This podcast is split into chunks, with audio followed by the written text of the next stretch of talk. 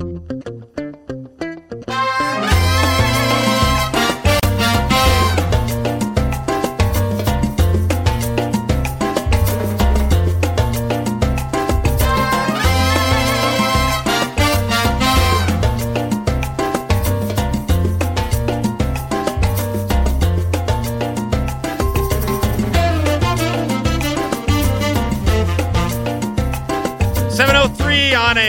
Friday, a Fiesta Friday here on the Halford and Bruff Show on Sportsnet 650. Senor Bruff, a muy guapo. Halford and Bruff of the Morning is brought to you by the Dilawri family of Acura dealers. Experience the Dilawri difference today by visiting your nearest Dilawri Acura dealer today. We are in hour two of the program. Hour two is brought to you by North Star. Or sorry, it's not. It's brought to you by Primetime Craft Brewing.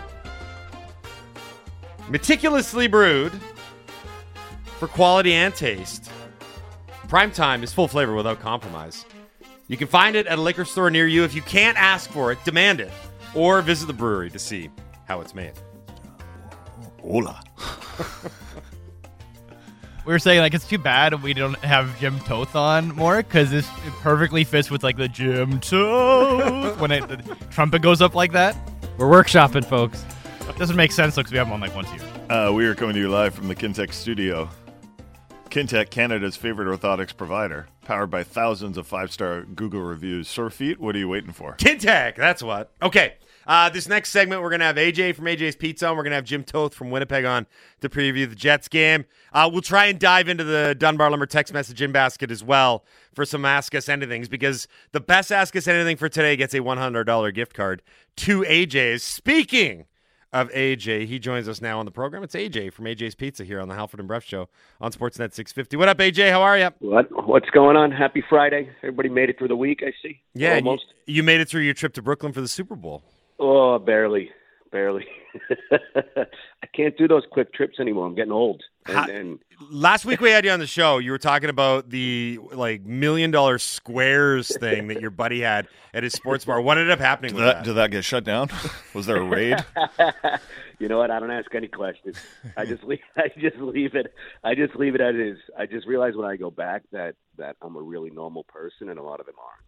But I still love them. Uh, okay, so your place over the weekend. We're back to the full uh, sports sked. Let's talk about Saturday in particular. You guys do have specials running when it's a hockey game on a game day. Uh, let the listeners know what's up.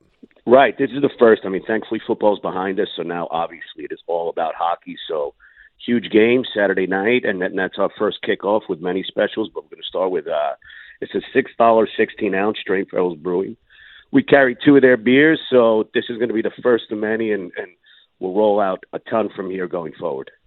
Beautiful. Uh, and then all weekend, you guys have stuff going on. I think it's uh, Happy Hour all day Sunday, if I'm not mistaken, as well. Is that correct? It is it is happy hour all day Sunday, and then obviously we're open. I mean, it's Family Day weekend, which is awesome, and, and we always get a ton of families in AJ's. And then Monday, Monday's always a great time because people are off and having fun. So yeah, come down and see us. You know, there's a hockey game on Monday as well, everybody. So go check them out. It's AJ's Pizza on East Broadway. AJ, thanks for doing this today, bud. We really Thank appreciate you it. Take care. Have a great weekend. Yeah, you too. Thanks. Uh, come get a slice of Brooklyn in Vancouver. AJ's Pizza on East Broadway. Authentic Brooklyn style pizza. Dine in or order online at AJ's dot pizza. Before we get to Jim Toth, because it is Ask Us Anything Friday, because we are giving away a $100 gift card for the best Ask Us Anything, I've got an early contender here from Colin in Tsawwassen. Are we ready for this? Okay. You guys, everyone has answers. Really good question, actually. In honor of Families Day on Monday, what family, real or fictional, would you most want to be a part of? A lot of options here because there's so many. I thought about it with the Halford and Bruff show. The amount of um, the amount of drops that we have just from two of the best family comedies of all time, The Simpsons and Arrested Development. but I don't want to be part of those families. The Addams family. Yeah, that's an obvious one. That's for my you, answer. Doug. That- That's like that'd be awesome. It's Yeah, dress yeah. up. It's just like there'd be so much cool stuff happening all the time. Yeah. I think the little hand running around might freak me out. They'd be part of like the Cadbury family or something. Yeah, I haven't thought about that. Now, If here's- they have a lot of chocolate. Go in that direction. The Sopranos is interesting. no because no Any member of the immediate Sopranos family doesn't get clipped, although we never know what happens to Tony. Yeah, but the they end. might. Yeah, but- But they didn't throughout but, the but they might. You're thinking about it the whole Yeah, time. I think being part of a big mob family might be a bit stressful. within the fictional context of the nuclear family, it's pronounced nuclear. Uh, nobody gets clipped, right? Right. Although Tony might have at the end. he does. And I don't count Bobby getting clipped because he got married into the family. What's a rich family? Oh, um, I don't. Ricky Schroder's family on Silver Spoons. Yeah, give me that one. Yeah. The Fresh Prince family. I want to be adopted by Uncle Phil. That'd be Actually, cool. Uncle Phil That is, would be fun, actually. Uncle Phil Yeah, was a yeah. was a top tier Yeah, yeah. elite TV dad, right? Mhm. Plus, Yeah. they're loaded. What was the name? Uh, Growing Pains. You could be part of the Seavers. You like that show? No, no, no. Graham? I don't want a dad as a psychiatrist. Mike boners at the door. You remember, like you could do. Uh, Do you remember he would see all his patients in I that do. little room there? yeah, the I- King of the Hill family would be funny just to hear all the things that Hank and Bobby say. We basically have Hank Yeah, every you day. gotta live in Texas, Yeah, that's true. and, and it's not even like a that big a house in Texas. you know, it's true. not one of those like to live next this Dale house Gribble. only cost five hundred thousand dollars. It has a twelve car garage. Yeah. How about the family everyone can agree on? Everybody loves Raymond's family. That was a nice, good, whole,some Oh, TV they're all annoying. He's got like Oh, three yeah. kids. I met around. Patricia Heaton when I used to work at the Sutton Place Hotel. One of the nicest people I've Really? ever met in my life. Yeah. Being a part of George Costanza's family would be pretty funny. Just to hear them go off all the time. That'd be very entertaining. the Jay Buhner trade. Okay, do we have Jim on the line? Or are we going to get him now? We're still bandying about the I've been talking to you. Oh, that's How right. am I okay. supposed to? What do you want me get to do Jim, here? get Jim Toth on the line. I'll do a quick reset here. If you want to win, and again, the bar is very high now. If you want to win a $100 gift card to AJ's Pizza on East Broadway, best ask us anything. Hashtag it AUA. Text it into the Dunbar Lumber text line at 650. 650. We're going to announce that at the end of the show. Uh, we are going to look ahead to the Canucks now because we've already done enough of the look back after the Canucks grittied all over the Detroit Red Wings last night. Big game on Saturday, 7 o'clock, hockey night in Canada. Canucks, Jets. It's the first place team in the NHL, the Vancouver Canucks, and the Jets have dropped all the way to seventh in the NHL. But ha, it's still the top two teams in Canada, in my estimation, that are going to be going toe to toe. What? What? Come on, the Oilers. What? are- the Oilers need to be in there somewhere. I think they're the third best team in Canada right now. Do you think the Oilers are better than the Jets? Yes, Okay, we'll ask. You know what? I got a question to ask Jim Toth to start the I think program. they might be better than the Canucks. No. No one's better than the Vancouver Canucks. They're first place in the NHL. Joining us now uh, from CJOB Radio in Winnipeg, our good buddy Jim Toth here on the Halford and Bruff Show on Sportsnet 650. Morning, Jim. How are you? Gentlemen, good to be on with you again. Larry David would hate this, but Happy New Year, even though it's February. Oh, yeah. Happy New Year. February 16th. Well done. You really, really stretched the limits on this one, Jim. That's pretty Yeah, good. Yeah. Uh, you heard, I'm assuming, what Jason and I were just talking about there. Um, Winnipeg, at least in terms of the standings and points, are the second best team in Canada. But there is that that, that pesky Edmonton Oilers team. Uh, I know you might have a hometown bias, or maybe you don't. I don't know, but I'll ask you: Are the Jets better than the Oilers? Or are the Oilers better than the Jets? Yeah, well, I'm from Southern Alberta, and I hate all three of the teams we're going to talk about. So um, that that's my uh, that we'll start with that. Um, you know what? I it's it's tough to say with the Oilers because I still don't know about their bottom six. Although their nine look pretty good, and I don't trust their defense. Um, it's all on Skinner, but I've, uh, I always start with the goaltending and move out. I, I think Winnipeg has the best goaltender um, right now. Um, but I think we're going to see the battle of um, two of the best in the league, and and not only that, but for Team USA on Saturday with Demko, I think he's a close second. But the reason I'm so intrigued about this and why Winnipeg is on fire about this game on Saturday night is probably what you guys have been talking about most of the week and, and morning heading into this game. Is it's the best offensive team against the best defensive team. But I I think the Jets just goaltending wise and structure wise are better than the Oilers.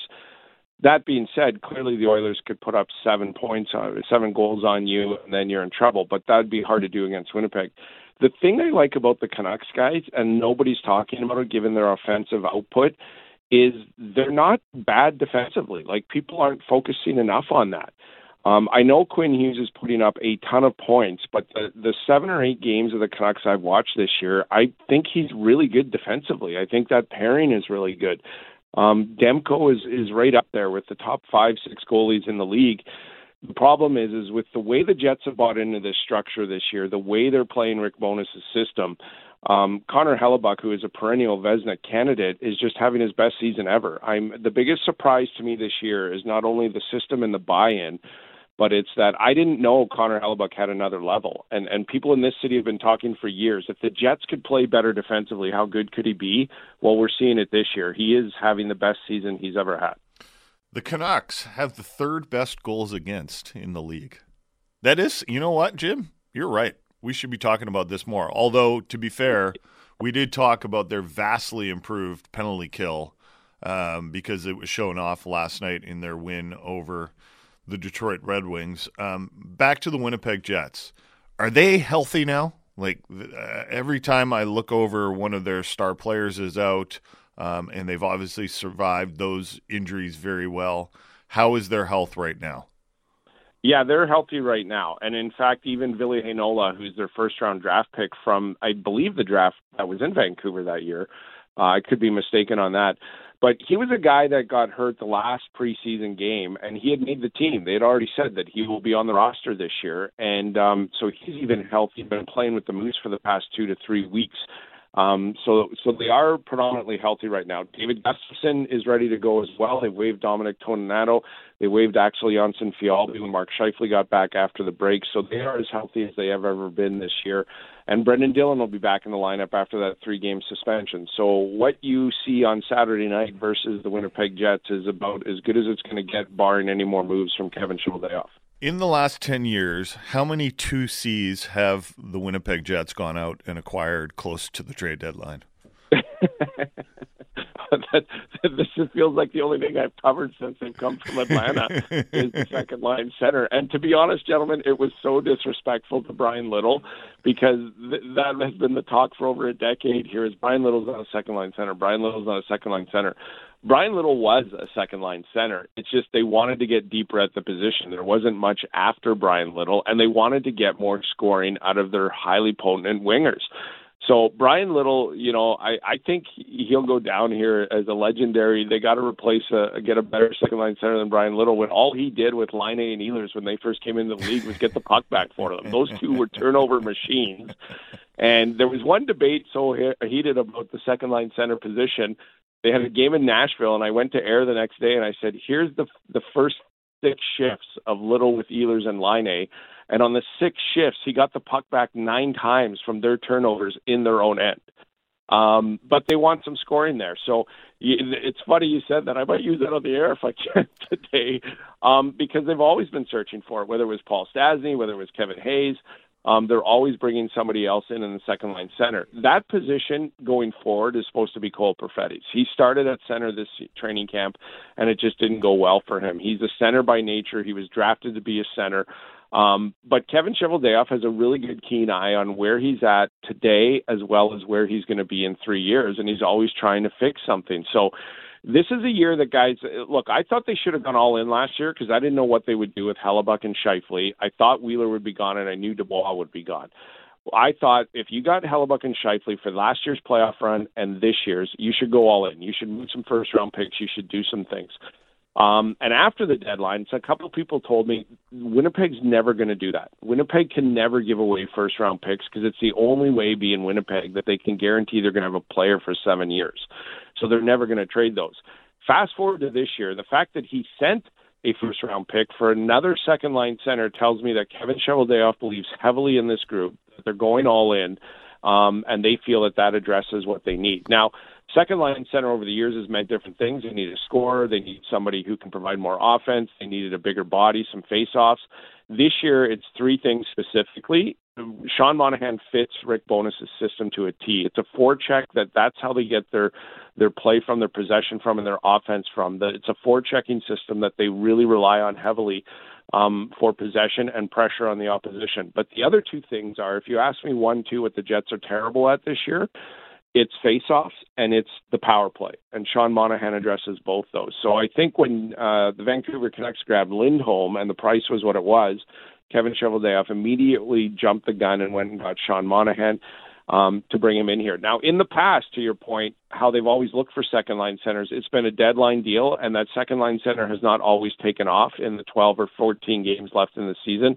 He wanted to do it earlier this year, too, to get um, some chemistry going prior to the deadline. They wanted to use those 15 games prior um, to the deadline to get Monahan acclimatized with Ehlers and with Perfetti to try and get some more chemistry. Because in the past, when they've gone after those second line centers, it hasn't always transitioned by playoff time. So how has Monahan fit on the ice? I'm just looking at his stats here. He doesn't have any points, uh, but uh, you know, underlying numbers, um, eye test. How has he looked? Well, clearly they like him because at the end of the game against San Jose with a one nothing lead, they were finding him in his own end and trying to feed him the puck to get the empty netters. That's how much they wanted him to get his first points since getting here.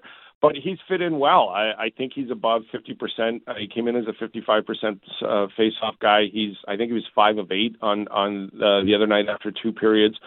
Um, and the power play, he's in that bumper position, and that's where they really struggled to find somebody um, since Blake Wheeler has left is, is, is get that going. He doesn't have any points, but he's been in and around it and dangerous. He's been in on the forecheck. He's physical and he retrieves pucks really well. He's been uh, on the back check getting some stuff done. So the eye test, I like everything about him. I would like him to get some points though. This is a team that is struggling to score right now. And to your point of being healthy, they've been healthy for about three games and really can't score any goals. Even the other night against San Jose, they had um, 37 shots uh, they had 80 shots, only 37 of them got through. They own the possession game and just can't find one right now. They're fighting it, but I think Sean Monahan, he's been fine in my opinion, and as advertised. He's been in and around the net, hit some posts, hit some pads, stick broke on him. Um, it's going to come for him, but I think he's fit in well. Uh, the big thing is, is not only does he got to score, he's got to get Cole Perfetti going again. Cole Perfetti had a great start to the season, and it's run dry a little bit. And we all know hockey gets tougher at this point, and that's what all the fans are talking about right now. Cole Perfetti's had a nice start to the season, but come playoff time, um, and I think it's playoff time hockey. Like it's where it gets tougher now. They can't score, and so I like Sean Monahan. I test wise, he's fit in well, um, but they do need to start producing. But the whole team does. We are speaking to Jim Toth from CJOB Winnipeg here on the Halford and Bruff Show on Sportsnet 650. Um, okay, you mentioned Kevin Hayes. I was like, oh my God, I forgot Kevin Hayes even played for the Winnipeg Jets. But then I remembered Hayes was the guy, and I think it was one of those games of telephone where he told James Patrick, and then James Patrick went on a podcast that the Jets had an absolutely horrible, toxic dressing room. Do you remember this? I do, yeah. Okay, so my question is in light of that, can we maybe draw a line between this great turnaround and this fantastic season the Jets are having and the fact that they are doing it after moving out Blake Wheeler and Pierre Luc Dubois? I think you can. I think you can draw a direct line there. And I'll give you guys one more. When Blake Wheeler came back to Winnipeg this year with the Rangers, uh, they were talking there you know the media scrum was there and they asked him about being back and all this and and one of the reporters asked him he said you know what do you think of Adam Lowry as a captain I thought it's a great call and he's this and he's that and that and then another reporter said um do you think he's taken anything from you to in his role as as captain and Blake looked up and smiled and said I think he's taken a lot from me on what not to do um, to be a good captain. Wow. And I thought, hmm. wow, there's a guy that all the stories, all the rumors over the years um, uh, uh, realizes that you know he wasn't maybe, and he's admitted this while he was here during the time. Um, there was a time where he said, I, "I've got to lighten up a bit and stuff." So I think it's a direct correlation to Blake Wheeler being gone to how the room is such a, a, a great place to be. The guys are having fun and enjoying the season and leading to success on the ice. But I also don't want to alleviate Pierre Luc Dubois. Even this past week, Rick Bowness has slipped in another. Everybody here wants to be here. Um, Blake Wheeler never wanted to leave here.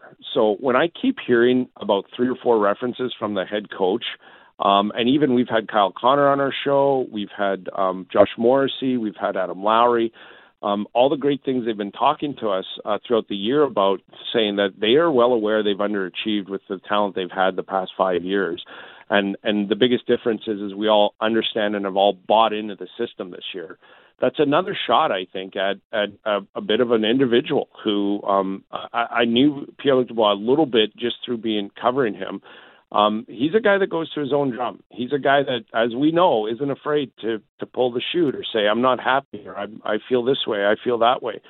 Um, so I think it is a direct correlation to Blake Wheeler not being around as captain. I think Blake is a, a guy from when I got to know him. It, it's it's all or nothing with Blake. It's life and death with him. Mm. And if there's ever a, te- uh, a player or two on the team that doesn't take it like that or, or or takes it a little lightly, they had problems, and and he that's kind of how he ran that room, is what I understand.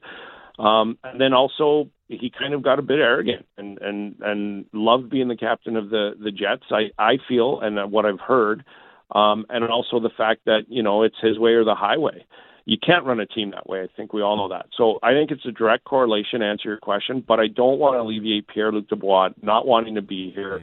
Um, the whole idea that he said, you know, I want to keep my options open.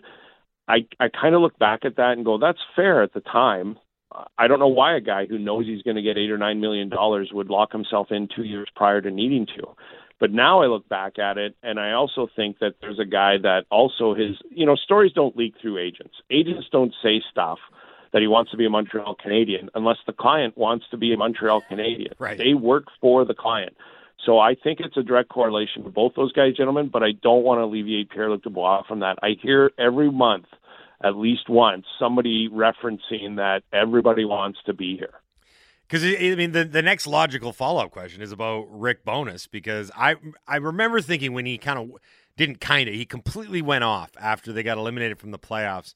I was thinking there's no way that they can run it back with a lot of the key guys. And granted, they moved off two of them, but they also kept a few around. And Bowness has been fantastic the year. What can you say about the job Rick Bowness has done behind the bench this season? I, I can't say enough. Like I mentioned, Kyle Connor, he joined us at, at the real start of the season. I think he was named the star of the week. And he said, everything's instinctive now. We get the system. And he said, Rick Bowness came in last year with a lot of fire and brimstone, like right out of the gate, yelling, screaming, hollering, this is what we're doing. Um, and so he goes, but this year, this is Kyle Connor now. Um, uh, we all just get it. We get the system. We get what he's about. And, and it's just a lot of fun. Um, but I think he deserves a ton of credit. I'm with you guys, and and not only Rick Bowness from from last April, that last game in Vegas to training camp and the start of the season, but Kevin Cheveldayoff. I've said on the air several times the distance traveled from April to October for this team. I would love to see a 30 for 30 on it. I know that the New Jersey Devils, Buffalo Sabres were in and around Connor Hellebuyck and talking about potentially doing that. I can't believe both of them signed, to be honest with you. Um, they were both adamant that they wanted to win. Somehow from April, when Rick Bowness, quote, was disgusted and disappointed with how they played in game five, um, to alleviating some of the leaders from this team like Blake Wheeler and Pierre Luc Dubois to guys, Hellebuyck and Scheifele, going to be lifelong Jets, signing eight year deals or seven year deals at 8.5. I think Rick Bowness deserves a lot of credit in that. He's a straight shooter. He reminds me of my father. This is the way it is. And if you want to follow me, Jim, we're going to have a lot of fun. And if you don't listen to me, you're going to be in a lot of trouble. And so it's kind of old school in this day and age, you know. But if we look around the league, guys, it, there's a lot of these veteran coaches that we always talk. Oh, another veteran coach. We need new young blood. We need new young blood. Well, look at the teams that have new young blood, and look at the teams that have the the Rick Bownesses, the John Tortorellas um, the Rick Tocchet's, the kind of older school guys. These guys have evolved, and I think Rick deserves a ton of credit for that. He likes his players; they like him, but he also holds them accountable. And we just had a quote, you know, this past week from him that said, "We've got to, we've got to do this, or we got to do that," and, and called out. So he's twice this week held back when asked about Gabe Vilardi's game because he's struggling. He said, "Well, I moved him down because I was looking for something different." And then they he said, and then uh, I was just looking for something different. He's at that point again where he knows how you play now is how you're going to play in the playoffs. And and he's setting the tone that way. I, I think he deserves a ton of credit. And I just think in general, guys, whether he's a coach of the Jets or not, at 69 years old, it's a great story to be getting this out of this team that has had locker room issues, that has underachieved on the ice for five years, to have them at this point but he's well aware that they had a huge drop off last year. I don't see that happening in their game, even though they're not scoring. They're still playing the same system. I think Rick Bowness deserves a ton of credit. And for a guy who's been around that long, it's a great story. Uh, Jim, this was awesome, man. Thanks for taking the time to do it. We really appreciate it. Have a good show and enjoy the game on Saturday. It should be a good one as well. Yeah, it should be, and congrats to all the success. Canucks fans are uh, a distance traveled between your off season and this, uh, where they are now, is a great thirty for thirty-two. So enjoy the game, guys. I look forward to it. I do think it is the two best teams in Canada. That a boy, Jim. That's Jim Toth from CJOB Winnipeg. That's why I go on Winnipeg Radio because we're of the same mind. Right. Okay. I mean, Edmonton's right there. Don't Oh, okay. Oh, yeah, yeah, Edmonton's close. Yeah, okay. But it's tough to get into the top two in Canada. You got to be a top seven team in the NHL to get there. Okay, we're uh, bidding you adieu. Yep. Uh, you're off for your your analysis. Now the show gets good. That's that's a Fletch reference.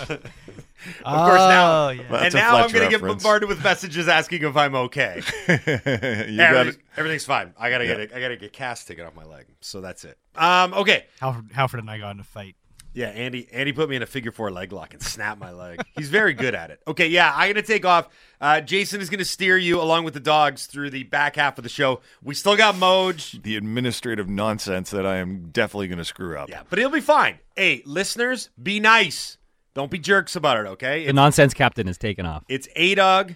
It's Laddie and it's Bruff from here on in Halford. Oh, you're listening to the Halford and Bruff show on Sportsnet 650. The most opinionated Canucks show out there. Canucks Talk with Jamie Dodd and Thomas Drance. Be sure to subscribe on Apple, Spotify, or wherever you get your podcasts. It's the Moach. I did not eat four burgers. Yes, it's the Moach. I don't want to go to Winnipeg. Nobody wants to go to Winnipeg. Yes, I love food. It's the Moach. I went online and kind of did a little surfing. Jamalaya. Yes, it's the Moach. Halford's fine, but, you know, Bruff is just grumpy all the time. Moach, Moach, Moach, Moach, Moach, Moach, Moach, Moach, Moach, Moach, Moach, Moach, Moach, Moach, Moach, Moach, Moach. It's the Moach,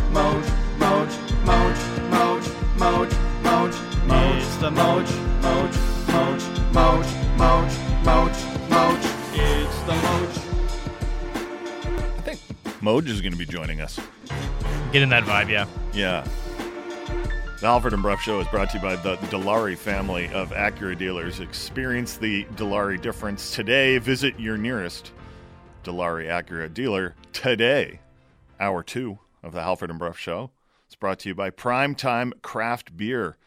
That's the beer that's meticulously brewed for quality and taste. Primetime Craft Beer is full flavor without compromise at a liquor store near you, or visit the brewery to see how it's made. You show up, you're like, hey, how do you guys do that?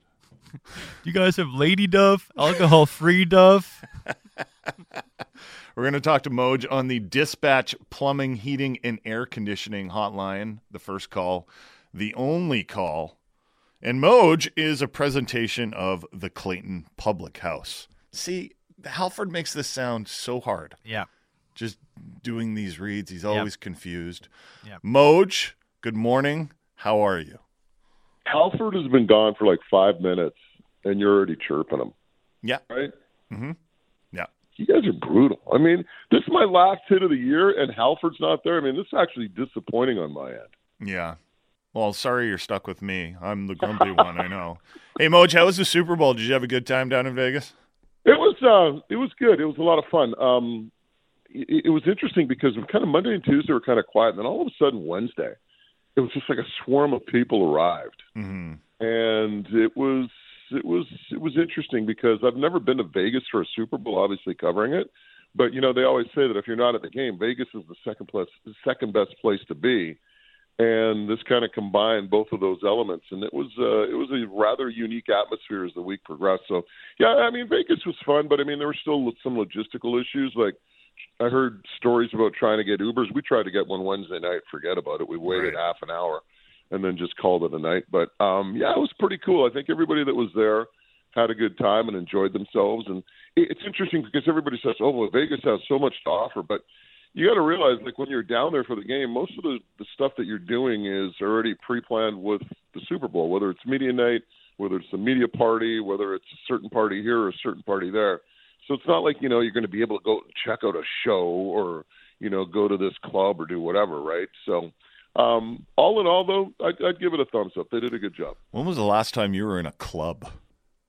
Hmm, that's a good question. I don't think I've been in a club Probably- for a decade. Probably vacation. Right. Like, I mean, you know, when you're on holidays, I mean, okay, you go to an all inclusive in Cabo, you go to quote the nightclub and check it out for a little bit, but no, I don't. It's funny. I used to go to clubs probably, I'd say, till probably say to about my mid 40s, and then after oh, that, oh, you were that guy at the club. Okay. Yeah, well, I wouldn't not on a regular basis. but I pop in occasionally after a game or whatever. But yeah, they're uh, the club thing now is like you're not going to see me at the Roxy anymore. I think I retired from that place. Um, so what was your main takeaway from the Super Bowl? Was it that Patrick Mahomes is sure good? Well, uh, I think number one, when you look at what the Chiefs corners did in shutting down Samuel and uh, Aiyuk, I think that was a huge key in the game. Um, so for me, that's that's something that you know we talked about it going in how good the Chiefs secondary was, and I think that was a big key for them defensively in terms of shutting those two players down. Um, the other thing too that that kind of really it's kind of just sticking with me is this whole overtime thing, and you know, I'm not saying the coin toss won or lost the game. The players have to go out there and do what they've got to do. But I wrote about this this week in my column. Like seven years playing and coaching at UBC, every Friday at walkthrough practice, we'd practice the infamous kick out slash punt out, and you know that's that scenario in the Canadian League where you punt the ball in the end zone at the end of the game, they Yeah. kick it out, you punt it back in. So for, you know, three or four exchanges. The seven years that I was there, we never had that scenario pop up once, but we were prepared for it, right? And that's the thing that kind of blew me away about the overtime is the Chiefs were so prepared. They knew the rules, they knew the scenarios that they wanted to go through. And you know, you're seeing this video now of, you know, 49ers players on the sidelines going, "So do we get the ball?" but like not knowing what was going on. and to me, it's about preparation. And if Kyle Shanahan didn't prepare his players in that regard with that rule, you wonder yourself, okay, well, how much did he actually go over it with his coaching staff? How prepared was the coaching staff? And then the other thing too is the fact that okay, if they didn't prepare for this, their level of preparation for this was basically like you know negligent. Mm-hmm.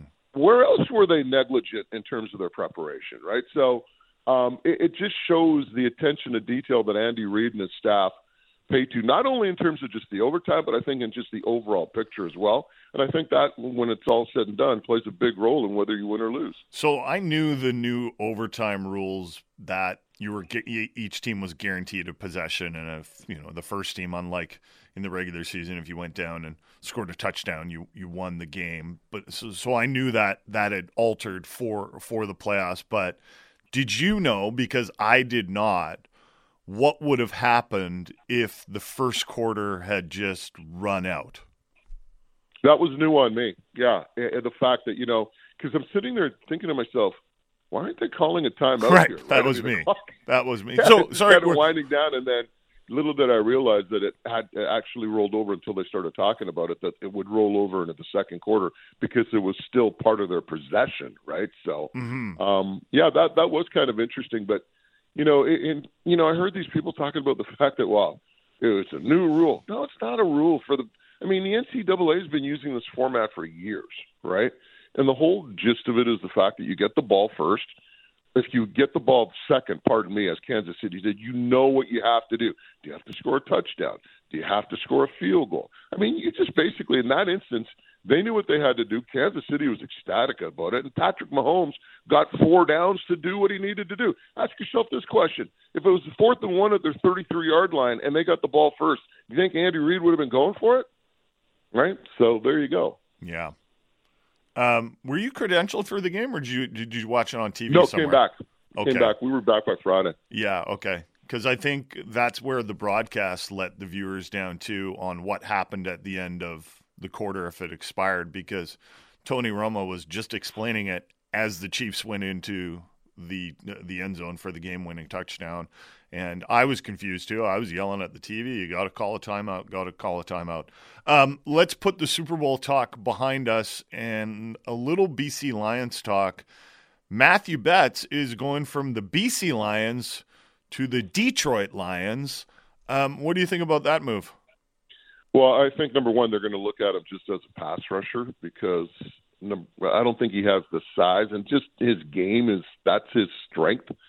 So he'll go down there, he'll get a look, but uh, again, I think it's going to be extremely difficult for him to crack that roster, just as it was for Nathan Rourke. I mean, it's it's not easy going down there as an undrafted free agent and trying to crack a roster. So um, it, it's going to be tough sledding for him. But I think the Lions kind of made up for it by signing Pete Robertson out of Saskatchewan. They got Deontay Evans to, to cover one of the corner spots. Um, they're going to have to play somebody young in the secondary, especially with T.J. Lee being out for a while, and they're going to have hmm. to find somebody a receiver as well with Keon Hatcher being out. Both those players coming off Achilles injuries that will keep them sidelined for probably half the season. So I like what they did in free agency and for Betts going to Detroit. great. And you know, maybe he does wind up back in BC when it's all said and done. But it, it's like I said, it's tough sledding. But at the same time, if you're Matthew Betts, you want to know that you've gone down there, given it your best shot, and if it doesn't work out, it doesn't work out. But as long as you know that you can live with the fact that you went there, you gave it your shot, then you know you don't have any sleepless nights or any regrets moving forward. Well, exactly. Like if if if you if you if you got a dream and you got an opportunity to chase the dream, go chase it. You know, you can always Yeah. come back to the CFL. Um, are the Lions better or worse? That's a you know that's a great question because when I look at this team and some of the receivers that they lost, um, and you know some of the concerns in the secondary, you know losing Betts, it's it, I don't know if they're substantially better. If they are going to be better, they're going to have to have improvement from within, and that could occur. I mean, you could find some free agents that come up and you know kind of shine in training camp and be able to produce for you and be and be good players. So that question to me is it's an incomplete if I was going to give it a grade. I mean, I look at a team like Saskatchewan. I think Saskatchewan is better, mm-hmm. right, with some of the signings that they made. I, I, when I look at this whole picture, I think honestly, I think it's going to be a little tighter. I mean, Winnipeg's going to come back to the pack. I, I, you know, BC if they win 11 games instead of 13, I wouldn't be shocked.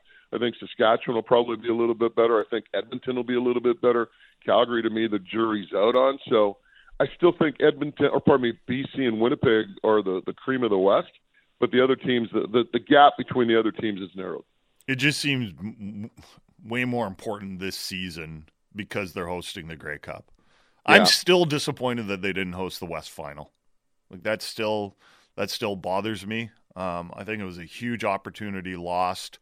Um, they had it in their clutches and, and they gave it up. So, man, that would be so cool to host the West Final and then the Grey Cup if they can get it in, get into that.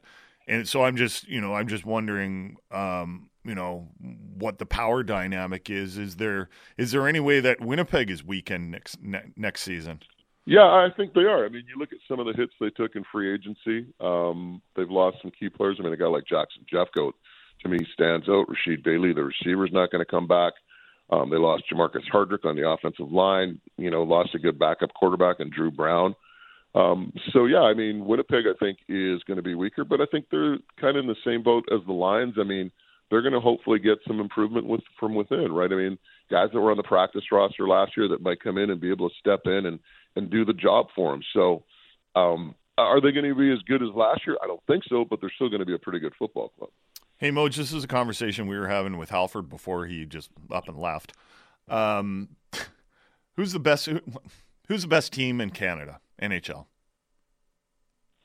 Well, I know you're going to say the Edmonton Oilers, right? Um, I right now I'd have to go with the Canucks. I mean, the proof's in the pudding. I mean, just look at the standings, right? So if the Um, Canucks and the Oilers met in the in a series, you you would say that the Canucks would win that series, Right now, probably yes. Right? I would.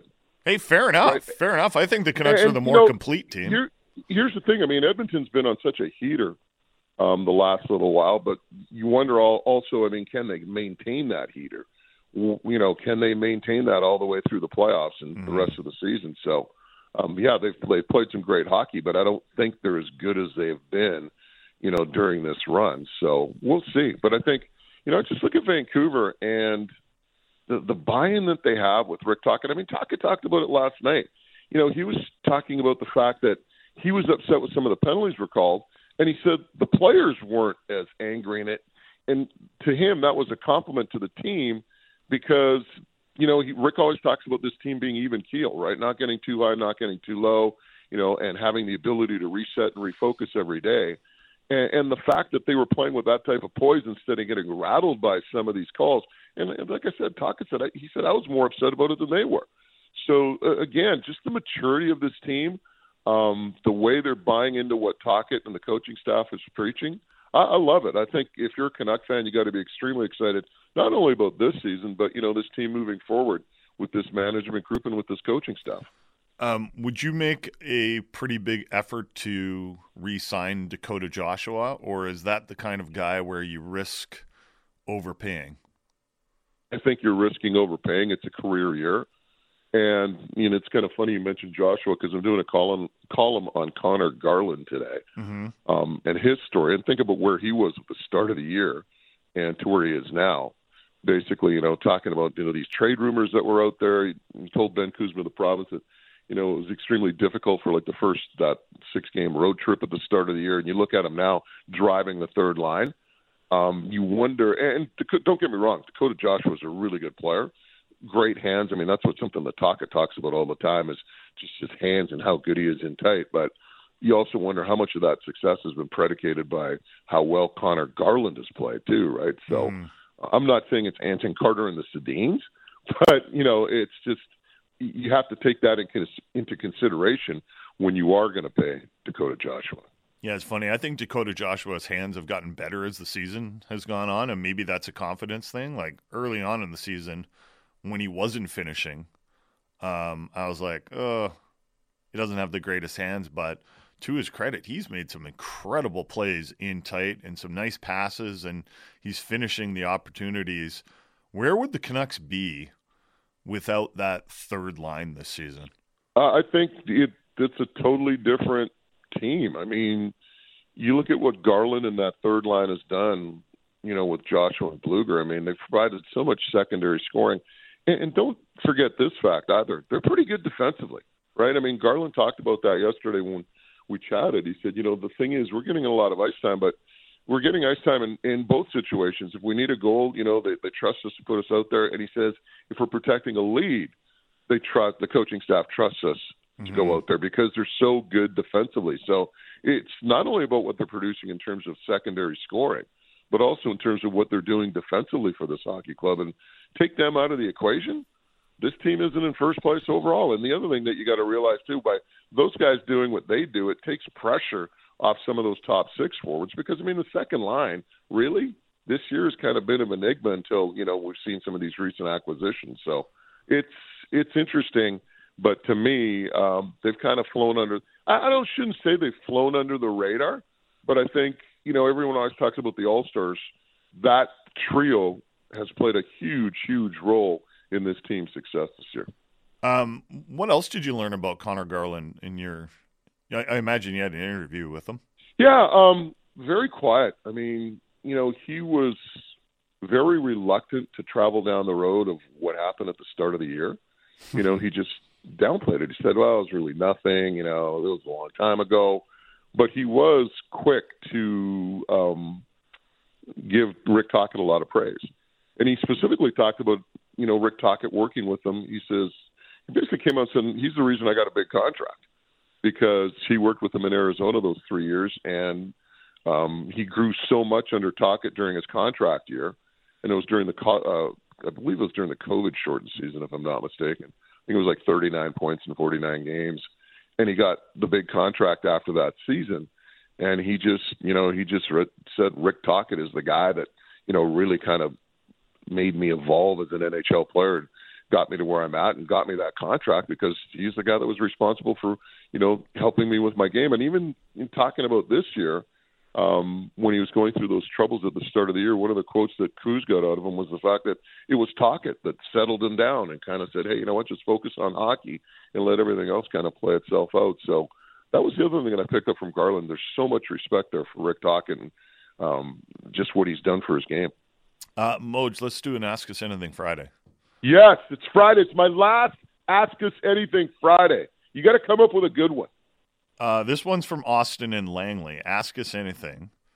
Are you guys big your jersey number guys? Like, do you have your own number that you wear? And if yes, what is your number? Now, Moj, you played football, you played lacrosse. Um, did you have a number that you wore and every season you went in and you're like, that's my number. I want to wear it? See, football, I was so bad, I changed my number all the time, figuring that maybe it'd be, bring me some good luck. like, I mean, football, I was all over the map, man. I was like 58, 73. One year I wore 69. I mean, I was Nice. like, no. Nice. Yeah. Yeah, football was like, no. Um, lacrosse, I was really bad, but you, you didn't have the luxury of having all those numbers back in the day. See, like you know, we played in the era when the numbers like one through thirty. Right. Like you know, if you're playing for the Richmond Outlaws in the WLA or the New Westminster Salmon Bellies in intermediate, you couldn't pick like seventy three, right? You'd have to pick like you know a number. So I'd always pick sixteen because sixteen is my birthday. So sixteen was my number in lacrosse basically all the time. I think I had 22 one year too, but no, I wasn't. To be honest, I wasn't one of these huge numbers guys. I was just, like I said, I was never good enough at anything to be a numbers guy. Yeah, I, I, I never had the cachet to be like, Yeah. that's my number, give it up. But See, I, like, you know, but if I chose one, it was always eight because Greg Adams was, I think, at the time I started playing hockey, my favorite player. So I, I chose number eight, and then I would go up to like if eight wasn't available, I'd be like, is sixteen available? And if that wasn't available, I'd go to thirty-two. So it was just like it was all math. you just double down. Yeah, it was like me at the is, like- blackjack table. yeah, it, but the thing is, it's like sometimes it's like you know, with numbers, it's there. There's certain like you talk about cachet. You, you got to be at a certain level to wear certain numbers, right? I mean, if you're going to go play beer league hockey and wear 99 or 66, hmm well, you better have some game, right? Otherwise, and Donnie Taylor always talk about this. You better, Or no game, like absolutely no- no, game, like no zero game, game, like I'm just Yeah. starting uh, 99. Please don't hurt me. yeah. Or if you're a defensive lineman in football, particularly like an edge rusher, if you wear a single digit, you better be good, right? If you're wearing number eight, you're playing defensive end, you better be a god, right? So it's you know certain numbers, certain positions, you know, kind of dictate what you wear or, you know what you should be wearing. But yeah, i like honestly, never a numbers guy. Well, Moj, when you come on our show, you can wear Yeah. whatever number you want because Okay. you are that good. Well, Call me grumpy now. No, I mean that. You know what? Isn't that a nice think the problem- compliment? That was a nice Hey, compliment that, was came a up. Very nice compliment, and Mhm. I think I just figured out why you're grumpy sometimes. Yeah, because I have to work with Halford. Thank you. I was just about to say that. You Yeah. have to work with Halford. We're through the looking glass here. Yeah. And see, Halford's gone, and it's a new Bruff. Yeah. Like you could become like a public speaker, like Anthony Robbins, talk about positivity and how to change your life and all of these things. Just get rid of Halford. Yeah, it's a good idea. Moj, thank you for everything that you brought to the show this year. I'm sure we'll talk again at some point. I know yeah, you, we'll like do you're it all over again. Hopefully, when the live season kicks off. Well, you're a Canucks beat writer too. We might have to bring you onto the show and just talk Hey. about that. Anytime, let me know. See you, Always buddy. a treat. Have a great weekend. Thanks, fellas. Uh, Mojo on Sportsnet 650 was brought to you by the Clayton Public House, your home of football. Every game day, catch all the action on 15 screens and two giant projectors. Rick Dhaliwal is coming up next. So we'll talk a little bit more about Phil Kessel with Rick Dhaliwal and what the plan is for him. You're listening to Halford and Bruff Show on Sportsnet 650.